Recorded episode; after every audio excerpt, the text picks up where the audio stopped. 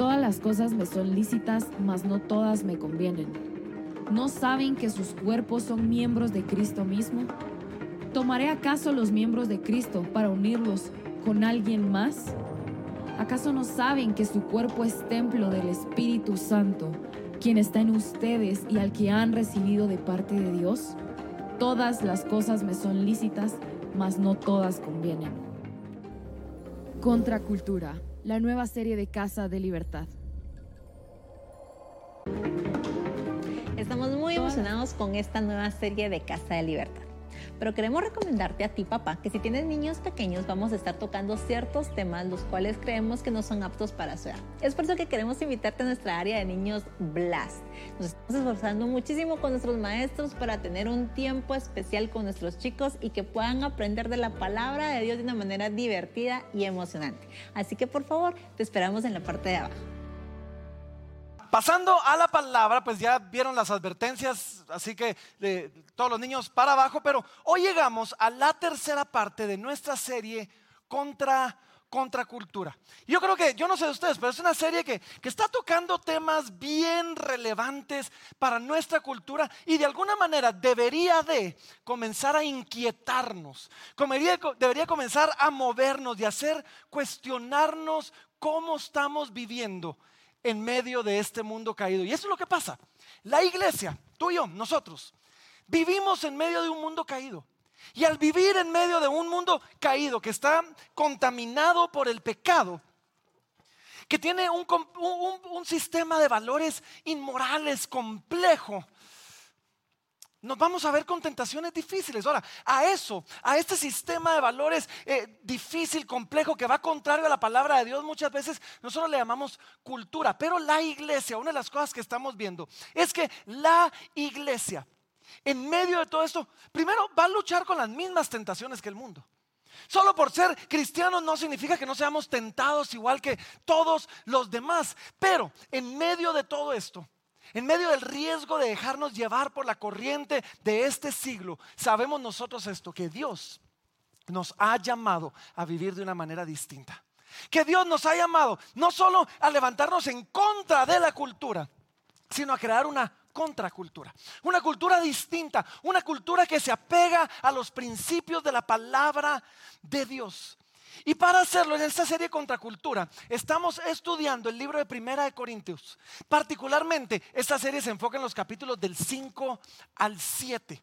Y hoy estamos viendo el final del capítulo 6, comenzamos a ver el, el, capítulo 7 y déjenme resumirles un poquito. Hasta ahora, lo que hemos visto es que Dios bueno, el apóstol Pablo, eh, Dios a través del apóstol Pablo, ha reprendido a la iglesia de Corinto y les dijo, ustedes están envanecidos. Estaban tan envanecidos que el pecado en medio de ellos había dejado de molestarlos. Ya no le ponían coco al pecado y, al no ponerle coco al pecado, habían comenzado a ver cosas que según el apóstol Pablo, ni siquiera afuera de la iglesia, ni siquiera entre los paganos se miraba. En ese caso en particular, Pablo lo reprende porque había una persona acostándose, teniendo relaciones sexuales con su madrastra. Y Pablo los reprende, les dice, al tal lo deberían de sacar de la iglesia y los llama a una contracultura diciendo que la iglesia debería tener una disciplina, una disciplina para aquel que haciéndose llamar creyente no se quiere comportar como creyente. Ahora, la semana pasada vimos nosotros que en medio del pecado y de la tentación y de todo esto van a haber conflictos. A veces los creyentes queriendo vivir en comunidad quizás vamos a hacer negocios juntos y a veces estos van a salir mal. Y así que la semana pasada vimos cómo eh, en, lugar de buscar soluciones legales y demandas y juicios, Dios nos llama a ser una contracultura. Dios nos llama a resolver nuestros conflictos secundarios entre nosotros. que busquemos la unidad, que procuremos la reconciliación. Y ahora, el día de hoy, nuestra tercera semana, nos toca regresar un poco y tocar un tema, uno, de los temas quizás más relevantes hoy en día en nuestra cultura. Y es el tema del pecado sexual. Hoy vamos a hablar lo que la Biblia llama la, la fornicación. Y es que, seamos realistas, no todos vamos a tener pecados escandalosos que ameritan disciplina bíblica. No todos. Y quizás no todos vamos a tener problemas de negocios y andar ahí demandándonos unos a los otros. Pero todos nosotros en algún momento nos vamos a ver tentados sexualmente.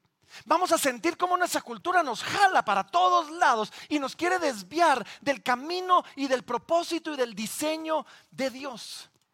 Y es que el tema de la fornicación, el tema de la inmoralidad sexual, esto no es algo nuevo. Esto no es algo del siglo XXI, esto es algo que ha pasado desde el principio de la, de la, de la humanidad. Miren, desde la historia, desde, desde, las páginas de Génesis, desde el libro de Génesis, hemos visto nosotros conductas distorsionadas al respecto y pareciera, yo, no creo que, que, que este se esté volviendo peor, pero pareciera que siglo tras siglo, década tras década, esto se vuelve peor.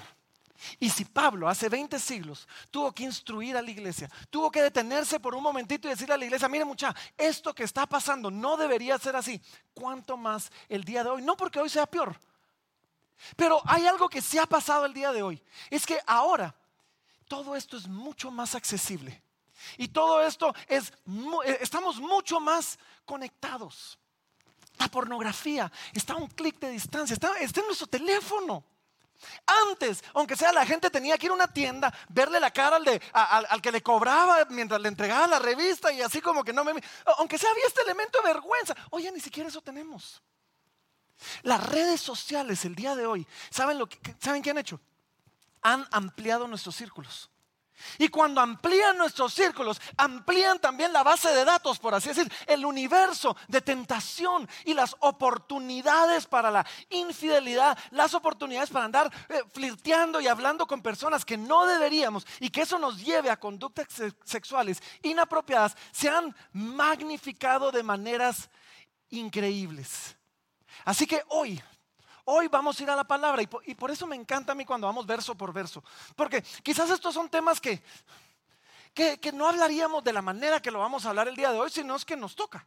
Y hoy toca justo en el texto del día de hoy. Y vamos a ver ¿Cuál es el diseño de Dios para el sexo? ¿Qué límites deberíamos de poner? ¿Cuál es el llamado y el propósito que Dios puso para ello? ¿Y cómo nosotros debemos guardarnos?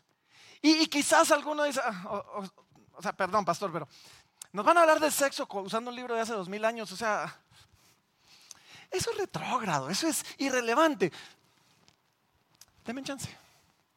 Denme chance y van a ver cómo la palabra de Dios sigue siendo relevante tan, tan, tanto hoy como lo fue hace dos mil Así que acompáñenme, Primera de Corintios, capítulo número 6. Y miren, con el tema del sexo, mientras ustedes lo buscan, hay tanto que decir al respecto que hoy me voy a pegar al texto y vamos a ir solo verso por verso diciendo lo que el texto nos dice, porque si no podríamos pasarnos aquí semanas de semanas si queremos decir todo lo que la palabra de Dios dice al respecto de esto.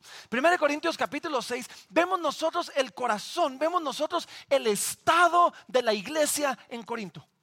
Era una iglesia que se había dejado corromper y este primer versículo más pareciera como una conversación entre Pablo y la iglesia. Versículo número 12 dice así, dice, todas las cosas me son lícitas, mas no todas me convienen. Todas las cosas me son lícitas, mas yo no me dejaré dominar de ninguna. Aquí vemos cómo estaba la iglesia. Y, traten de imaginar esto como una conversación. La iglesia diciéndole a Pablo, hey Pablo, todas las cosas no son lícitas. Y Pablo respondiendo, pero no todas nos convienen. Y entonces la iglesia le vuelve a responder, pero todas las cosas no son lícitas. Y Pablo dice, pero sabes qué, pero no me voy a dejar dominar de ninguno. Ahora, esto sin duda es, una forma de hablar, porque ni siquiera en las más corrompidas de las sociedades todas las cosas no son lícitas. Siempre han habido límites, o sea, el asesinato, la violación, eh, to, todo, eh, eh, el robo, la corrupción, todo eso siempre ha sido ilícito. Entonces, la expresión, todas las cosas me son lícitas, yo creo que está apuntando al pensamiento que la iglesia tenía, de que había descubierto una libertad en Cristo, que los había apartado del legalismo, y ahora esta iglesia decía, ay, todo me es lícito. Yo puedo hacer cualquier cosa, Cristo me hizo libre. Y ahí es donde Pablo comienza, pero no todo les conviene. Pero no nos debemos dejar dominar de nada. Ellos en esta iglesia estaban diciendo, yo puedo hacer lo que quiera. Y saben, no es tan diferente de lo que el día de hoy pasa en esta cultura, ¿o no? Eso es lo que esa cultura nos dice, ¿o no? Esta cultura nos dice, yo puedo hacer, tú, tú haces lo que te haga feliz, tú seguí tu corazón. Si tú seguís tu corazón, no te podés equivocar. Eso nos dice la cultura, ¿no? Tú no le hagas daño a nadie y después hace lo que querrás. Y al final del día, todo es relativo. No hay nada realmente bueno o malo. Cada uno que viva con su propia verdad. Porque la verdad, nos dice la cultura el día de hoy, es una cuestión de contexto, es relativa, depende de cada uno, no es universal, no es absoluto. ¿Se dan cuenta cómo la cosa no ha cambiado mucho?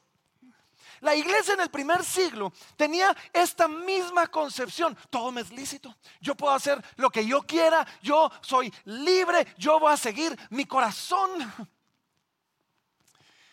Y entonces Pablo comienza, pero no todo conviene.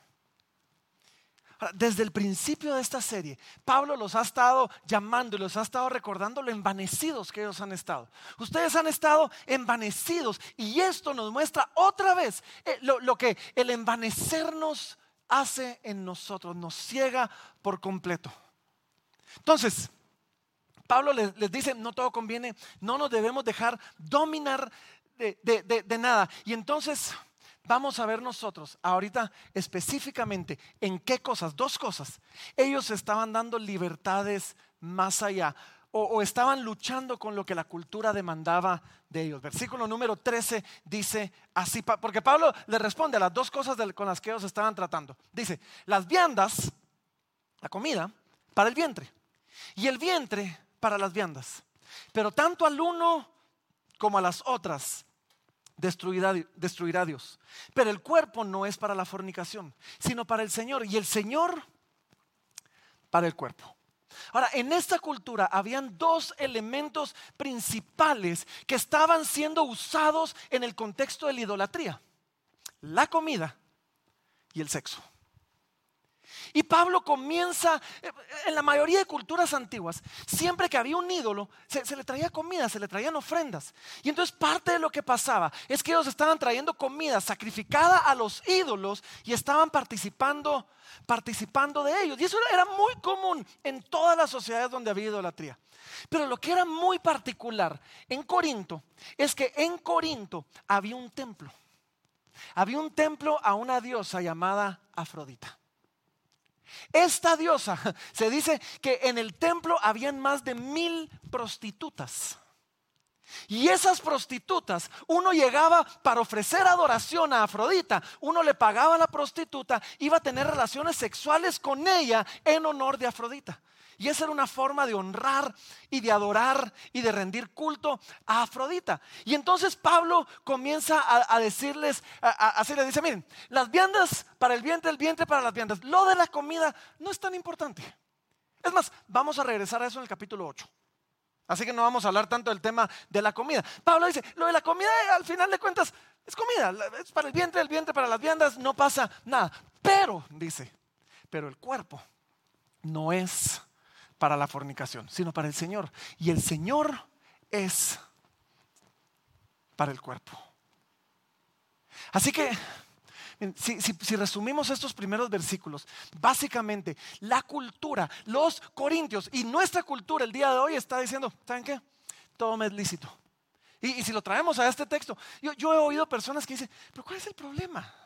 Somos dos adultos consensuales Nadie está forzando a nadie. no, no hay abuso, no hay violación. Estamos de acuerdo, ambos queremos, no hay ningún delito. ¿Cuál es el problema? Que nos desnudemos y tengamos relaciones. O sea, eso es lo que la cultura está diciendo. Y Pablo comienza a afirmar algo, porque Pablo nos dice esto. El hecho que algo sea legal no significa que sea moral. Y es que el sexo antes del matrimonio no es ilegal. No hay una ley en Guatemala que lo prohíba. Pero el hecho que algo sea legal no significa que sea moral. El hecho que el gobierno lo acepte no significa que Dios lo acepte. Y solo porque una nación no tenga un problema con eso, no significa que el reino de Dios no tenga un problema con eso. Y entonces nos dice aquí, y el, el cuerpo no es para la fornicación, sino para el Señor. El cuerpo es para servir al Señor, para ser usado de acuerdo a las especificaciones del el Señor. Y eso es lo que nosotros llamamos hoy nuestra contracultura. Y entonces seguimos, seguimos acá porque miren, quizás el problema, el problema de la cultura es pensar que nuestros cuerpos y lo que hagamos con ellos no es importante. Y nuestra cultura no cuida al cuerpo. Bueno, lo cuida físicamente y hacemos dieta y nos queremos ver así bien, pero no lo quiere cuidar sexualmente. Creo que cree que eso es irrelevante. Y hay una, hay una línea de pensamiento que nos dice, pues el cuerpo es carne, es huesos. Y, las relaciones sexuales, al final de cuentas, es, es fricción, es estimulación de nervios sensoriales, intercambio de fluidos. Es, es, no es tan importante, pero nuestro cuerpo es mucho más que eso. Eso es lo que yo quiero que nosotros veamos. Nuestro cuerpo, dice Pablo, es para el Señor. Definitivamente nuestro cuerpo va mucho más allá que solo esto físico que algún día se va a morir y se va a destruir. Es más, es más, dato curioso, y esto es entre paréntesis. La Biblia nos dice que el cuerpo es tan importante que algún día nos vamos a morir, el cuerpo se va a quedar atrás, vamos a ir delante de la presencia del Señor, pero cuando, el, cuando llegue el momento de que el Señor venga con toda su gloria, vamos a resucitar. Y se nos va a dar un nuevo cuerpo, un cuerpo glorificado, porque nuestro cuerpo es importante. Tan importante que aún en ese día todos van a resucitar. Unos van a resucitar, van a recibir un cuerpo glorificado para estar delante de la presencia del Señor. Otros van a resucitar, van a recibir su cuerpo de regreso para irse al infierno con todo el cuerpo. Así de importante es el cuerpo. Pero a través de toda la historia siempre ha habido entre los gnósticos y los, diferentes corrientes gente que nos dice, el cuerpo no importa, entonces lo que hagamos con el cuerpo no importa tanto, es el espíritu. Si es el alma, es el corazón lo que importa. Pero el Señor nos enseña a nosotros esto. El cuerpo sí importa. Entonces Pablo comienza a darnos a algunos argumentos, algunos argumentos para sacar de la mente de los corintios esa cultura vana que ellos tenían acerca del cuerpo y su uso sexual. Y, comienza a afirmarnos que el cuerpo importa. Así que miren, versículo 14, primera cosa que nos dice es así, dice, y Dios que levantó al Señor, también a nosotros nos levantará con su poder. Nuestros cuerpos importan al punto, como se los dije hace un momentito, que vamos a ser resucitados con ellos. Sí, el cuerpo es parte del plan redentivo de Dios. Nuestro cuerpo e, es parte del propósito de Dios. Y lo que hacemos con nuestro cuerpo importa. Claro que sí importa. Y después nos dice esto, segundo, versículo 15 dice, ¿no sabéis, dice, que vuestros cuerpos son miembros de Cristo? ¿Quitaré pues los miembros de Cristo y los haré miembros de una ramera? De ninguna manera. ¿O no sabéis que el que se une con una ramera es un cuerpo con ella? Porque dice, los dos serán una sola carne. Pero el que se une al Señor, un espíritu es con el Señor. Por la obra de Jesús, todo lo que nosotros somos está unido a Cristo. Y aquí Pablo está haciendo una referencia directa a, lo que pasaba en el templo de Afrodita y le dice, mucha, cada vez, hermanos, cada vez que ustedes llegan al templo a unirse con una prostituta, se hacen uno con ella. ¿Por qué? Porque parte del diseño que Dios trajo en el sexo es la unidad nos convertimos en una sola carne, nos hacemos uno. Y esa es una de las razones por las que Dios lo reservó para el matrimonio. Porque ese tipo de unidad, ese tipo de intimidad no debería ser algo que estoy teniendo con todo el mundo. Es algo que debería estar reservado para aquella persona con la que yo voy a hacer una relación de pacto para el resto de mi vida. Entonces, mientras en el mundo. Mientras en esta cultura, eh, eh, eh, estos que adoraban a Afrodita, miraban a la mujer como, este como, como, un, como un instrumento para ser usado y menospreciado quizás. En, el culto al verdadero Dios, el culto a nuestro Dios, apunta a la moralidad y apunta a la dignidad de la mujer. La mujer ya no solo es este instrumento sexual para ser usado por el hombre cuando él quiera va mucho más allá. Entonces nos habla, aquí les está advirtiendo en contra de ese culto donde ellos hacían, donde ellos iban con una prostituta, pero nos habla del impacto espiritual aún que tiene la unión sexual, donde nos dice los dos serán una sola carne. Ahora, el sexo es importante. Imagínense cuando nos estamos haciendo uno ahí con todo el mundo. Es complicado. Sin embargo, sin embargo, y me, estoy adelantando, pero déjenme decir esto. Si tú veniste hoy acá y dices, ¡ay, juelas, esto lo tenía que haber oído hace como 10 años, ahora es muy tarde para mí. ¿Saben? Hay esperanza para aquel que vino sucio, arrastrado, para aquel que se ha equivocado. Hay, hay gracia para aquel que después de haber pecado viene arrepentido delante de Dios. Ah, hay gracia para aquel que con fe viene delante de Cristo y mira en Cristo la esperanza de redención y permite que Él redima no solo su corazón, no solo su alma, no solo su espíritu, sino también su mismo cuerpo. Así que nuestro anhelo es que si tú te has equivocado, si tú has caído, si tú no has tomado esto en serio, o quizás en tu juventud no lo tomaste en serio, nuestra esperanza es que hoy puedas experimentar la misma misericordia que el Señor ofreció a esa mujer adúltera. Si ustedes se recuerdan, una mujer a la que encontraron en el mismo acto, la trajeron desnuda y el Señor le dijo, pues yo no te condeno, ahora levántate, vete, ojo, y no peques más. Versículo 18. Miren, la, otra cosa que tenemos que entender nosotros en medio de todo esto, está en el 18, dice, huid de la fornicación. Cualquier otro pecado que el hombre cometa está fuera del cuerpo, mas el que fornica contra su propio cuerpo peca. Lo tercero que tenemos que entender es esto. Fornicar es pecar. El sexo afuera del contexto para el que Dios lo diseñó es pecado. Porque corrompe el diseño de Dios para el uso de nuestro cuerpo. Porque le dice a Dios, yo no, no me importa lo que tú hayas planificado, yo voy a hacer con, con mi cuerpo lo que yo quiera. Porque ignora lo que el sexo es, lo que el sexo representa, cómo el sexo apunta no solo a un ratito de placer, cómo el sexo apunta al final del día al gozo que aquellos que entran en una relación de pacto con Cristo van a experimentar. Por eso es que el sexo está guardado para el matrimonio. Y es un pecado, ojo, no solo contra Dios. Nos dice que es un pecado especial, nos dice el que fornica contra su propio cuerpo peca. Y aquí es donde e, en ese tiempo, en esa cultura, algunos nos van a decir ridículos, estos están cuadrados, estos están ridículos, nada que ver. Déjenme decirles como pastor, ustedes no saben la cantidad de gente que ha pasado por mi oficina arrastrando todas las consecuencias de haber, de haber vivido una vida desordenada. Ustedes no saben cuántas veces, una y otra vez, he visto yo de, manera personal cuando estoy orando por personas, ministrando, las consecuencias, las, las consecuencias terribles que aquellos que creían que estaban teniendo sexo casual están acarreando. Desgarraron su alma algunos. Eh, algunos, pues no arruinaron, pero entorpecieron su futuro. Algunos están luchando ahora en el matrimonio con poder disfrutar completamente del regalo que Dios les ha dado. ¿Por qué? Porque no respetaron el diseño de Dios para eso. El que fornica no solo peca contra Dios, peca contra sí mismo.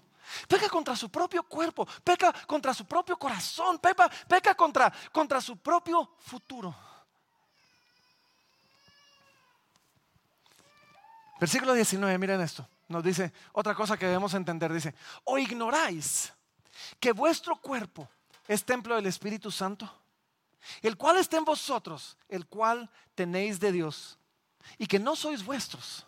Ahora miren qué increíble declaración, porque un templo era algo especial. En un templo pasaban dos cosas. En un templo se, creía habitaba la presencia del Dios al que se adoraba, del ídolo al que se adoraba. Y cuando dice somos templos del Espíritu Santo, es una declaración increíble que nos dice, en nosotros habita Dios. O sea, tú puedes irte a esconder, tú puedes estar en secreto, tú puedes cerrar la puerta, tú puedes apagar la luz, pero ahí está Dios. Pero en un templo no solo habitaba la presencia del Dios al que, se, servía, en un templo se ofrecía servicio y culto a ese Dios. Y Pablo nos dice, nuestro cuerpo es templo del Espíritu Santo, ahí habita Dios, pero nuestro cuerpo debe ser usado para servir, para rendir culto y servicio a Dios.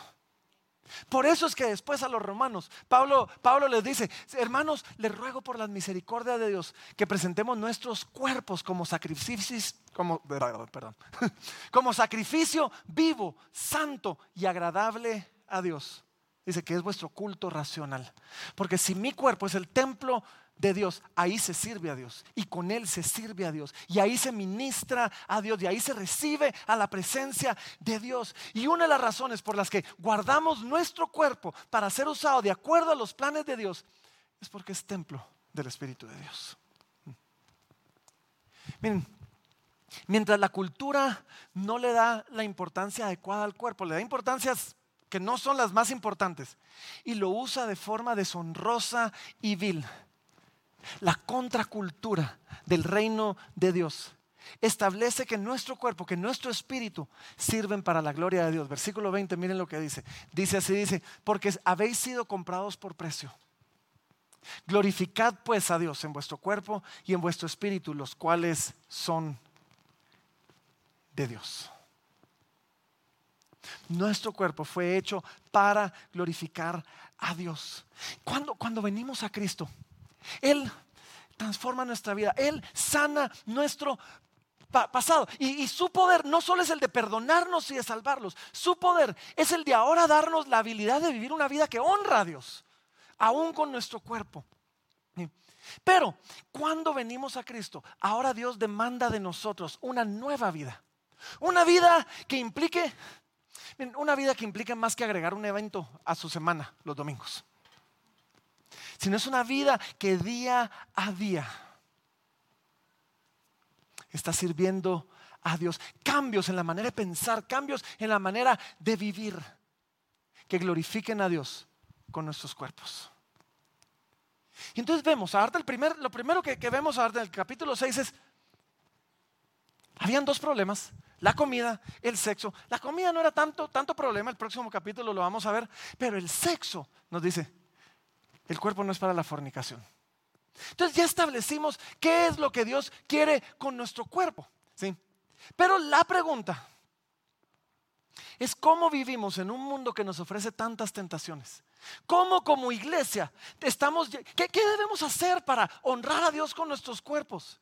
en un mundo donde nos venden sexo en la música, en un mundo donde nos incitan las series y las películas, ya ni siquiera eh, eh, el trailer que anuncia la película es seguro porque hasta ahí lo vemos. En TikTok, en las redes sociales, está plagado de, seducción y, la publicidad está plagada de eso. Me recuerdo, yo una vez acompañé a Carol a, una, a una tienda a comprar zapatos. Y al nomás entrar había una chava en bikini y no se le miraban los pies. Y es que según todos los, publicistas dicen, es que el sexo, el sexo vende. ¿Y a dónde vamos? No estamos libres. En los chats, si ustedes tienen chat del colegio, por ejemplo, chat de la, nunca hace falta aquel que sigue mandando las fotos y los chistes. Y, yo me he tenido que salir de chats donde digo, no, pero es que a donde vamos estamos plagados de eso. E, es de, de verdad agobiante. Entonces tenemos que ir a la palabra a buscar qué es lo que Dios demanda de nosotros y cómo podemos nosotros honrar a eso. Huir de la fornicación, pero ¿cómo? Capítulo 7, versículo 1, sigamos adelante. Nos va a mostrar, vamos a ver cuatro cosas, cuatro cosas que deberíamos nosotros hacer para poder huir de la fornicación. Primero, y esta a nadie le gusta, pero bueno, quizás a algunos, pero Casi nadie. Primero, primera cosa que estamos llamados a hacer es esto. En, mientras esperamos a estar en el lugar donde Dios lo permite, o quizás como un estilo de vida el resto de nuestras vidas, algunos están llamados, todos estamos llamados a abstenernos. Número uno, abstinencia. Yo sé, algunos así como que, ah, espérenme, ya vamos.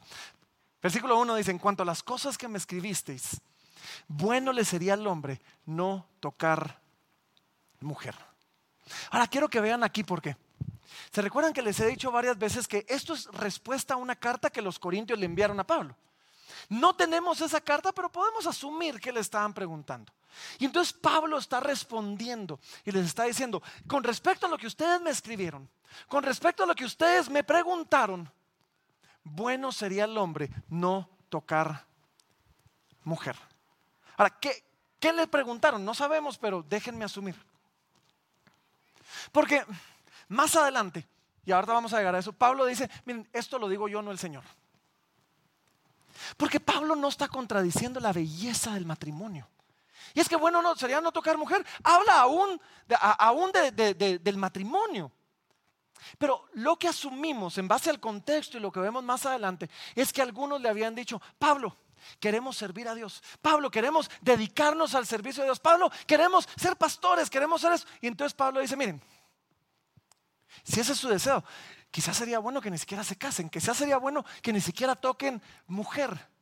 Y más adelante vamos a ver esto, dice, porque el casado cuida de las cosas de su mujer, pero el soltero cuida las cosas de su Señor. Y por eso Pablo les está diciendo, para mí sería bueno que ni siquiera toquen mujer. Ahora, yo doy gracias al Señor que eso es una recomendación, no es un mandato. Ahora, de esta recomendación es de donde más adelante, dentro del contexto de la Iglesia Católica, nace el voto de celibato. Y nace la, la, exigencia a los sacerdotes a permanecer solteros. Pero un dato curioso es que el voto de celibato o la exigencia a los sacerdotes de permanecer solteros no se dio sino hasta entre el año 1545 y 1563. Así que por 1500 años aún los sacerdotes tenían la libertad de poder casarse y de poder dirigir ahí ese, ese deseo. Más adelante, pues tomando esta recomendación, decidieron, no lo vamos a permitir. Entonces, primera recomendación, primera recomendación, celibato. Si tú eres soltero, estás llamado a guardarte mientras te casas. Si tú eres soltero de por cualquier razón, ya sea porque nunca te has casado, porque te divorciaste, porque estás viudo, porque qué sé yo, mientras estás soltero, estás llamado a guardarte. Número uno. Número dos, como no todos pueden guardarse y como sabemos que esto es difícil, lo entendemos, entonces nos viene la segunda recomendación, que después del celibato es, cásense, es casarse. Versículo 2 dice, pero a causa de las fornicaciones, cada uno tenga su propia mujer y cada una tenga su propio marido. A nuestros jóvenes yo siempre les he dicho esto. Porque ah, en más de algún momento, más de algún joven me dice, es que pastor, esto es ilógico. O sea, el guardarse no es natural. Y les digo, tener razón. Dios no nos creó para guardarnos. Dios nos creó para casarnos. Y ya casados, disfrutar del regalo del sexo que Dios nos ha dado. El problema, ¿saben cuál es el problema, jóvenes? Pónganme atención. Es que ahora quieren ir a la universidad, sacar una carrera, tener carro, casa, sueldos, puntos, tener toda su vida armada antes de casarse. No es natural. Y entonces se quieren casar a los 45 años y dicen, es que es imposible guardarse. Ajá. Con, Carol lo hemos, lo hemos discutido y algunos me van a juzgar y todo eso no me importa. Pero con Carol lo hemos discutido y hemos dicho, si nuestros hijos se quieren casar jóvenes, que se casen jóvenes. Yo prefiero que se casen jóvenes, aunque eso los haga ir un poquito más despacio, a que se anden quemando. Porque no fuimos diseñados para guardarnos. Fuimos diseñados para casarnos es una idea equivocada el, pensar que Dios no quiere que disfrutemos del regalo del sexo que Él nos dio. Es parte del diseño de Dios para el hombre y para, para la mujer, pero lo que Dios sí hace es protegernos, es ayudarnos, es guardarnos, es darnos paz, es poner nuestro corazón en el camino a una genuina felicidad. ¿Y cómo hace Dios eso? Lo limita para el contexto del matrimonio. Ahora, solo alguno diría, bueno, ok, me guardo, me caso, pero eso me garantiza que todo va a salir bien. No. Necesitamos esforzarnos, Y así que eso viene a, mi punto número tres. O sea, primero la abstinencia, después casarnos, pero ya una vez casado, debemos tener buen sexo y frecuente. Ah, es lo que dice la palabra. Versículo número 3, miren esto, dice, el marido, dice, cumpla con la mujer el deber conyugal. Asimismo, la mujer con el marido. La mujer no tiene potestad sobre su propio cuerpo sino el marido. Ni el marido ni tampoco tiene el marido potestad sobre su propio cuerpo sino la mujer. ¿Saben ustedes cuál es el secreto para poder huir de la fornicación, del adulterio, del pecado sexual? Es estar satisfecho sexualmente en casa. Y ese es el secreto. Y por eso es que dice, hey, no se nieguen el uno al otro. El marido cumple con la mujer el deber conyugal. O sea, si la mujer hace así en la noche, uno dice, sí señora, o sea, y viceversa. Porque ni mi cuerpo me pertenece sino a mi esposa, ni su cuerpo le pertenece sino a mí. Ahora, esto no, esto no es un permiso de abusar. Esto no es un permiso de maltratar y decir, hágale ganas porque su... O sea, Pero sí es un llamado a que dentro del contexto de la santidad del matrimonio debemos procurar estar satisfechos. Debemos procurar tener buen sexo y frecuente. debemos procurar disfrutarlo. Yo no sé qué pasa, es que el diablo es... Cuando éramos novios nadie se quería quitar las manos de encima. Y ahí algunos llegaron, como Carol y yo, lo logramos. Llegamos raspaditos hacia el matrimonio. Pero, llegamos, o sea, algunos no lo lograron, pero... Y de repente se casan y ahora están así como que... Ay, no. Es la cabeza.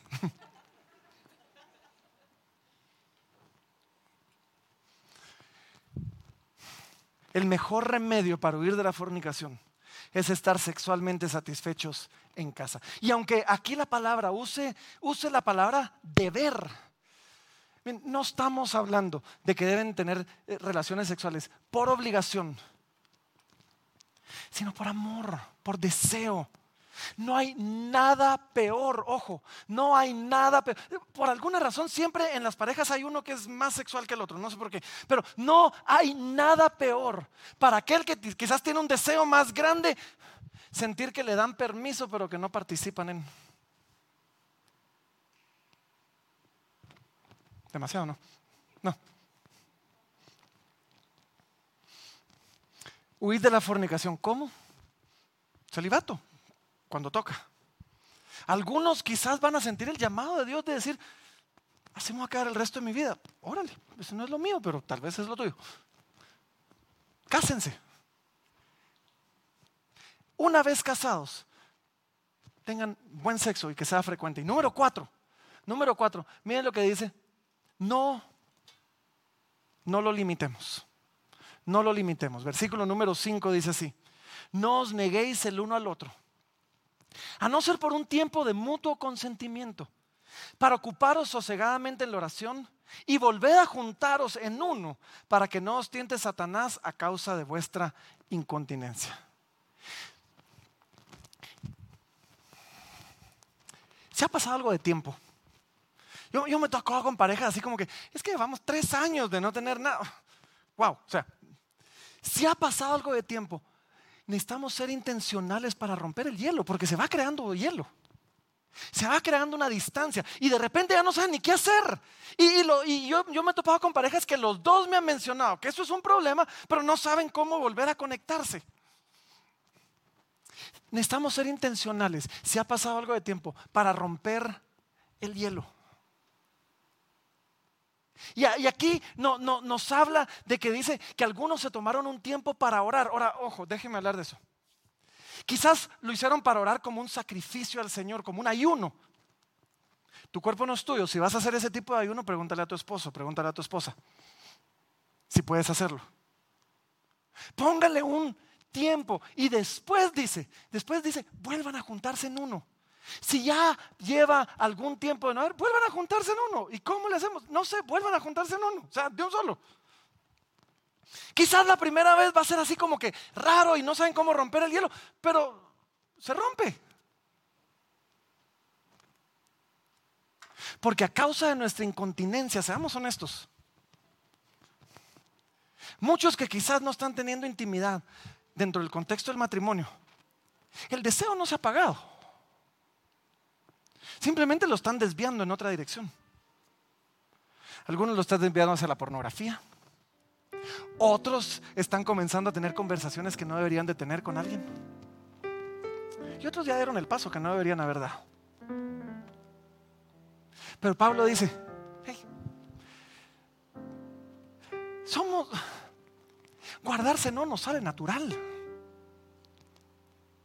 Y Dios proveyó un lugar seguro, Dios proveyó un lugar perfecto, un lugar planificado por Él, para que no andemos buscando en otros lados. Vuelvan a juntarse en uno, no lo limitemos. Si no, Satanás es astuto y nos va a tender trampa, nos va a tender lazos. Yo he ministrado a personas que han caído en adulterio. Y he llegado a la conclusión, nada justifica tu pecado, pero al oír de cómo está tu matrimonio lo entiendo. Nada justifica el pecado de aquel que decide adulterar. Pero saben que hay cosas que sí lo explican. No le demos lugar al diablo. Vuelvan a juntarse en uno. Hey, matrimonios, aquí hay parejas que ya llevan años casados y ay, es que eso se va perdiendo con el tiempo. No. Pero tenemos que ser intencionales. Si ya llevan un tiempo, vuelvan a juntarse en uno. No va haciendo que el diablo los tiente a causa de su incontinencia. Versículo 6 dice. Mas esto digo, por vía de concesión, no por mandamiento. ¿Qué cosa? Quisiera más bien que todos los hombres fuesen como yo. Pero cada uno tiene su propio don de Dios, uno la verdad de un modo y el otro de otro. O sea, Pablo dice, esto no es un mandamiento. ¿Qué cosa? El que no se casen. El que se queden como yo, así soltero. Dice, digo pues a los solteros y a las viudas, qué bueno les fuese quedarse como yo. Pero si no tienen don de continencia, cásense pues es mejor casarse que andarse quemando. Los solteros. El casarse debería ser un buen anhelo, un buen deseo que haya en nuestros corazones. Ah, pero es que solo tener relaciones no es una buena razón para casarse, no es la única, pero es una buena. Cuando van acompañadas, por supuesto, con amor. Si tú viniste acá y, dices, bueno, la verdad es que, pues no, con mi novio no nos estamos guardando, es más, ya vivimos juntos o qué sé yo. Yo, no vine aquí a condenarte, pero sí te vengo a decirte, cásense. Y es mejor casarse que andarse quemando. Ah, pero es que casarse es muy caro y hay que hacer una fiesta. No hay que hacer nada de eso. Ni siquiera niños tienen que comprar si no quieren. Inviten a unos amigos, compren chucos ahí en la carretilla de la esquina, llamen al pastor, llamen al abogado, porque hacemos las dos cosas. Los casamos, ya. No tienen que esperar, no tienen que aguantarse, no tienen que, buscar el momento perfecto. Es mejor casarse que andarse quemando. Así que, hoy, hoy, yo estoy seguro que hay algunos acá que ya decidieron seguir a Jesús. Pero vienen, vinieron a Él después de, después de estar en el mundo. así lo vamos a dejar. Después de, pasar una vida entera sumergidos en nuestra cultura en donde el sexo prematrimonial, eh, donde, donde el adulterio, la poligamia, las relaciones abiertas, donde la pornografía, donde, donde todo eso es normal. Y hoy, hoy quizás quieren, están luchando por cambiar. Déjenme decirles dos cosas. Si tú viniste así, el que está en Cristo, nueva criatura es. Él, te hace nuevo. E- Él puede hacer algo nuevo de, tu mente, de tu corazón. Él puede limpiar tu cuerpo. E- e- Eres una nueva criatura en Él. Pero quiero que sepas que el Evangelio no tiene solamente el poder de hacerte nueva criatura. También tiene el poder de cambiar tus deseos, de cambiar tus anhelos. Y tiene el poder de ayudarte a guardarte en santidad delante de Dios. Ahora, algunos, algunos, quizás también ya vinieron a Cristo y quizás llegaron igual, pero no están luchando. No, no están luchando. Que creen que Jesús, no hombre, si esto era esa cultura, ahora es diferente. Creen que el Señor no quiere cambiar su forma de vida. Yo, yo quiero que sepas esto, porfa. Si Dios manda esto, no es porque Él sea este aguafiesta celestial que no quiere que disfrutes. Es precisamente porque quiere que disfrutes. Y que disfrutes con plenitud lo que Él ha hecho para ti. E- Él es el, Él nos creó, Él diseñó nuestros cuerpos, nuestras mentes. Él sabe cómo funcionamos mejor. No, no pienses que a Dios no le importa, le importa y mucho. Algunos hoy pueden decir, ay no, estos cristianos, qué tan ridículos. Sí, esto es retrógrado, esto es extremista, esto es sin relevancia hoy. Sí, el mensaje del Evangelio es contracultural. Y quizás no va a tener sentido en la cultura del día de hoy. Pero otra vez, créanme que Dios lo diseñó de esa manera para nuestro beneficio, para nuestro gozo y para su, para su gloria. He visto demasiadas personas dejarse llevar por la cultura y luego pasar años lidiando con las consecuencias físicas, emocionales y espirituales de sus decisiones. Ahora hay algunos, como Pablo, que, que órale, entienden. Entienden el propósito de Dios para el sexo. ¿Se quieren guardar? Se quieren casar. Una vez casados quieren ser intencionales de, de- cultivar esa intimidad para que sea buena y, y frecuente. Yo les digo, gloria a Dios, glorifiquemos a Dios con nuestros cuerpos. Nuestro cuerpo, aún nuestra sexualidad puede glorificar a Dios. Vivimos en un tiempo donde todo es relativo, donde pareciera que do- donde nada es bueno, nada es malo, todo es relativo, la verdad es, es relativa para cada uno. Pero en medio de eso, el Señor nos da un evangelio absoluto.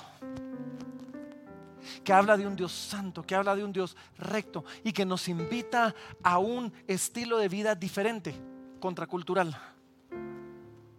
Con una moralidad superior y mayor, pero que tiene como fruto paz y verdadero gozo.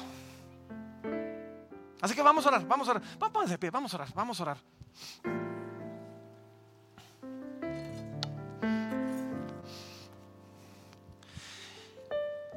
Y el que se tiene que arrepentir, yo lo invito a arrepiéntase. No les va a pedir levante la mano para que todos los volteen a ver así como que. Lleguen delante del Señor. Pidan perdón. Aquel que, que le está costando. Venga delante del Señor, pida ayuda. Es más, yo, yo los invito que busquen ay- ay- ayuda en sus líderes, en pastores, eh, hombre con hombre, mujer con mujer, por favor, no haciendo que la incontinencia. Si tú estás casado y no están en un lugar donde esto está siendo bueno, pleno, como Dios lo ha diseñado, necesitan ayuda, no lo dejen al tiempo. El diablo va a poner trampa si no tratamos con esto. Así que oremos, Padre, Padre mi Dios, en el nombre de Jesús. Gracias por tu palabra, que aunque que aunque, que aunque nos plantea situaciones complejas, contrarias a lo que el mundo a nuestro alrededor nos dice. Gracias porque en ella vemos tu plan, vemos tu propósito, vemos tu gracia para cuando nos equivocamos. Y te pedimos hoy, Señor, que tú a nuestros solteros les des la gracia de poder guardarse en santidad para ti y para aquella persona que tú les darás. Y te pido, Señor, que pongas el anhelo en nuestros solteros de casarse. y de, y de hacerlo bien, mi Dios. Padre, yo oro en el nombre de Jesús. Que nuestros casados los ayudes a encontrar gozo y plenitud en los brazos, en el cuerpo de su pareja. Y que podamos honrarte todos nosotros, solteros o casados, con nuestro cuerpo, como un templo de tu Espíritu Santo. Te lo pedimos hoy, Padre, en el nombre de Jesús.